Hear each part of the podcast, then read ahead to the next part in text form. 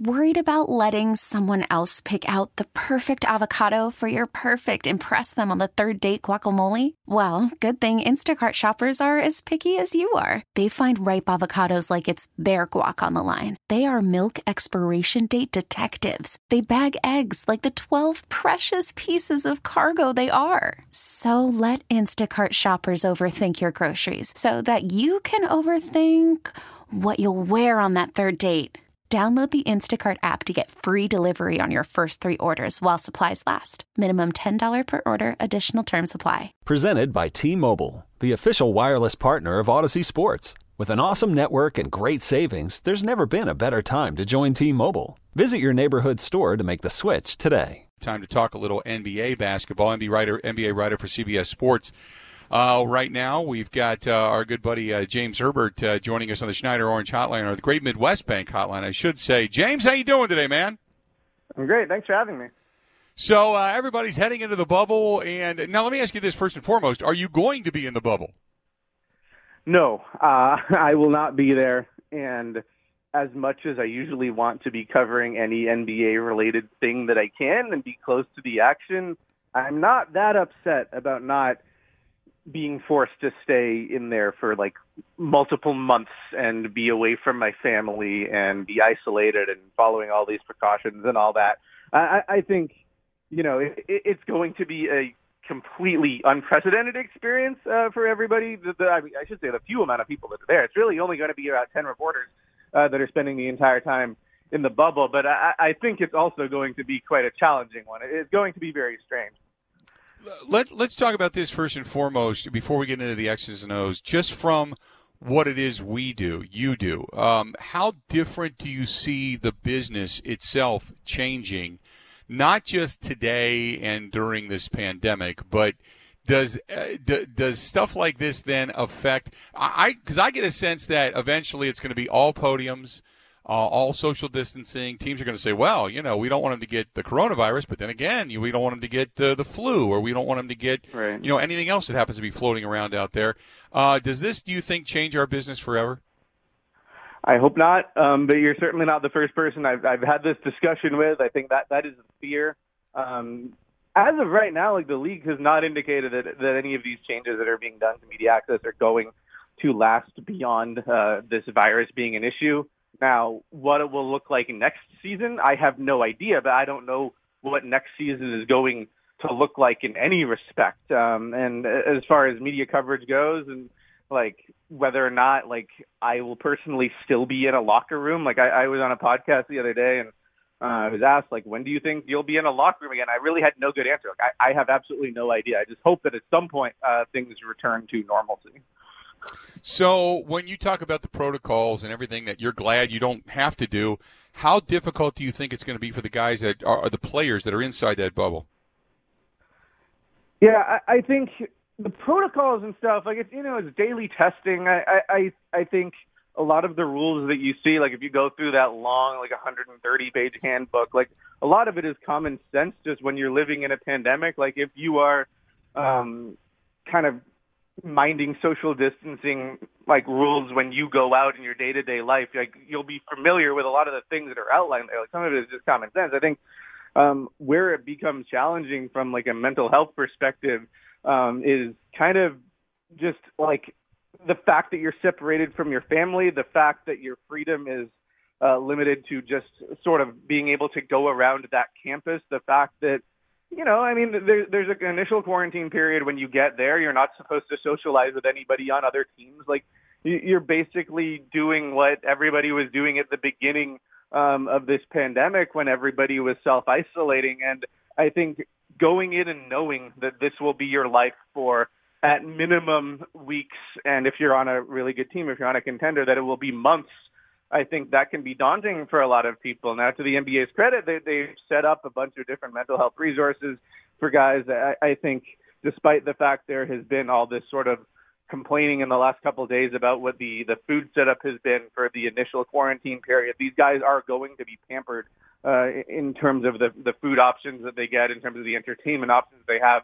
Uh, on this campus environment, I, I think it, I don't want to go so far as to imply that they are going to be hard done by when there are so many people who are dealing with much more serious situations right now and unemployment is rampant and rampant and, and all of this in this country. Um, but I, I do think um, just the idea that you are away from other people for that long um, that at, at minimum, like the next time you're going to see your family is at the end of the first round if you're on a team that is lucky enough to win a first round series. I think that's daunting for a lot of people, especially um, guys with young kids. Um, and I, I think it will be genuinely challenging. And I, I don't think it is something. It is a decision that every player um, just made unthinkingly. I think it was a tough one for a lot of people to decide whether or not to even go. And I imagine there are some people on some teams, especially uh, if your team isn't that good, if you lose a couple of games in this bubble and you're not having a great time, like there, there's nothing really stopping you from just leaving, right? Like I, I could see that happening. I could see you guys saying, "Oh, by the way, like my my ankle is is bothering me. I need to I need to pull out of this thing. I need to get out of here. Oh, there's this surgery I've been putting off for a few months. I'm going to go have it now. Or even if they don't have an excuse like that, just like I'm done.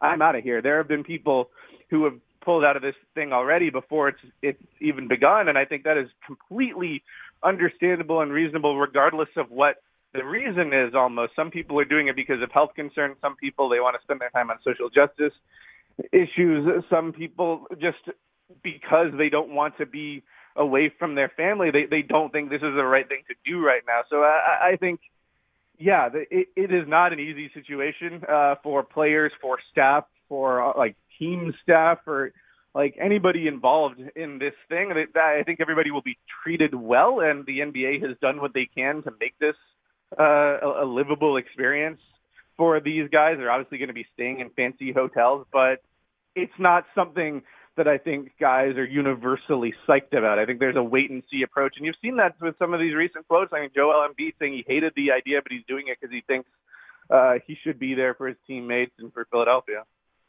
Talking with James Herbert, CBS uh, writer for covering the NBA. Um, one of the things that uh, has now come up is the economics and the impact on the game itself, which could change what the offseason may look like. Now, we here in Milwaukee and in the Wisconsin region and Bucks fan nation, kind of waiting for the supermax to be signed by Giannis. I don't think he. I would say if I had to be a betting man, I'd say 99.9% of me says uh, I'm going to bet my house that Giannis is coming back to Milwaukee, that he is not going anywhere. But there is going to be some financial ramifications regarding this season, the pandemic, and what the NBA had to endure. So uh, does this change things? Do you think right now? Do you think that Giannis signs a short-term deal and then goes to a supermax, or do you think that uh, they work this out and then uh, financially? I I don't know if it's 254 million or 220 million. I, I I don't know specifically what it's going to take to keep him here, but I do know that the Bucks can pay him more money than God.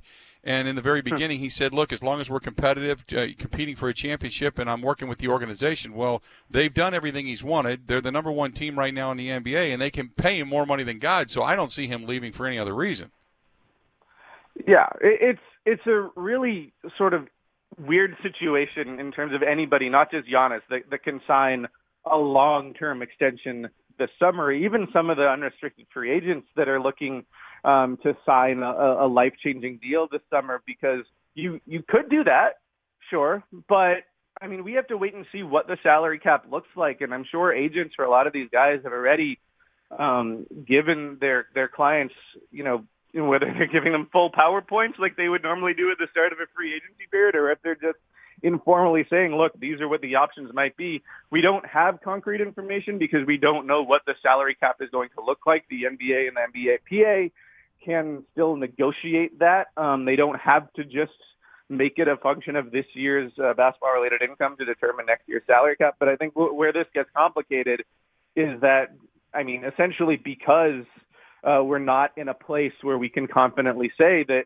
America has this virus under control and we're going to be able to have a normal NBA season next year, we can't be talking about next summer, the following summer being normal either. Mean, you, you can like foresee a situation where in between now and this summer, the the NBA um, ensures the players that it will be different because you're assuming that maybe two years uh, from then it's going to be completely back to normal, and thus they could make some sort of promise that the salary cap won't drop drastically, but like I think there's a chance that nobody will really well not nobody, but there's a chance that big name players, Giannis is one example, obviously the most relevant example to not only NBA fans in Wisconsin, but everywhere, um, that they don't choose to sign a long term extension now, even if they are committed to, to staying with the team. And in his case, the Bucks, just because the agent can lay out a scenario and say, all right, well, if you just sign like a one and one deal now and see how it goes, keep your flexibility, we can maximize your earning potential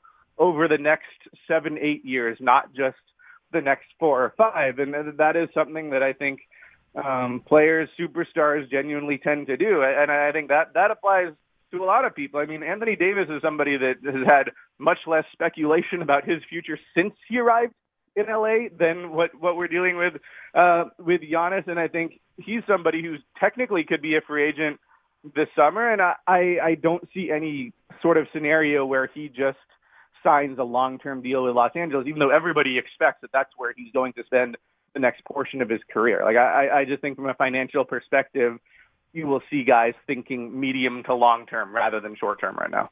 Talking with James Herbert, uh, NBA writer for CBS Sports, joining us uh, on the Great Midwest Bank Hotline. Uh, when you get into this bubble and you start talking about practices, the teams that had to shut down their facilities, how much of a disadvantage do you think that is for them? Obviously, there's a concern because someone in the organization has tested positive. But when you talk about the Heat and the, the Nuggets and the Bucks, uh, just to name a few, they all had to shut it down. Guys weren't necessarily working out. How long or how quickly do you think it takes them to really kind of get ramped up and get ready for this? Yeah, I think it, it might be somewhat of a disadvantage for the teams that had to shut it down for four or five days. If there's a situation where their players didn't have any anything else they could do, like it's it's interesting though. I mean, they still have a few weeks to get ready. Everybody does.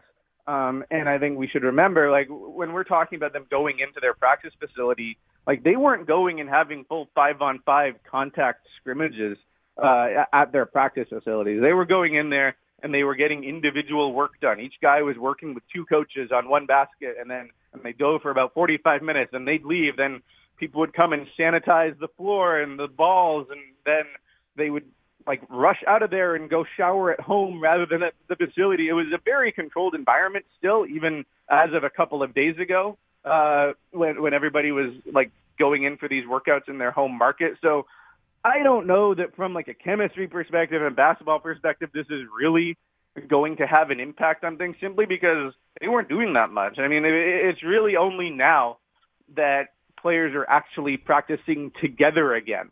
Uh, like that just happened. It was actually sort of weird to see some like photos and video come out of Orlando yesterday, where like I, I believe the, the Jazz and the Magic held their practices. It was like, oh right, like an NBA team is on the court again. Haven't seen that in a while. Usually it's just been um, clips of like one guy getting shots up with an assistant coach rebounding for him.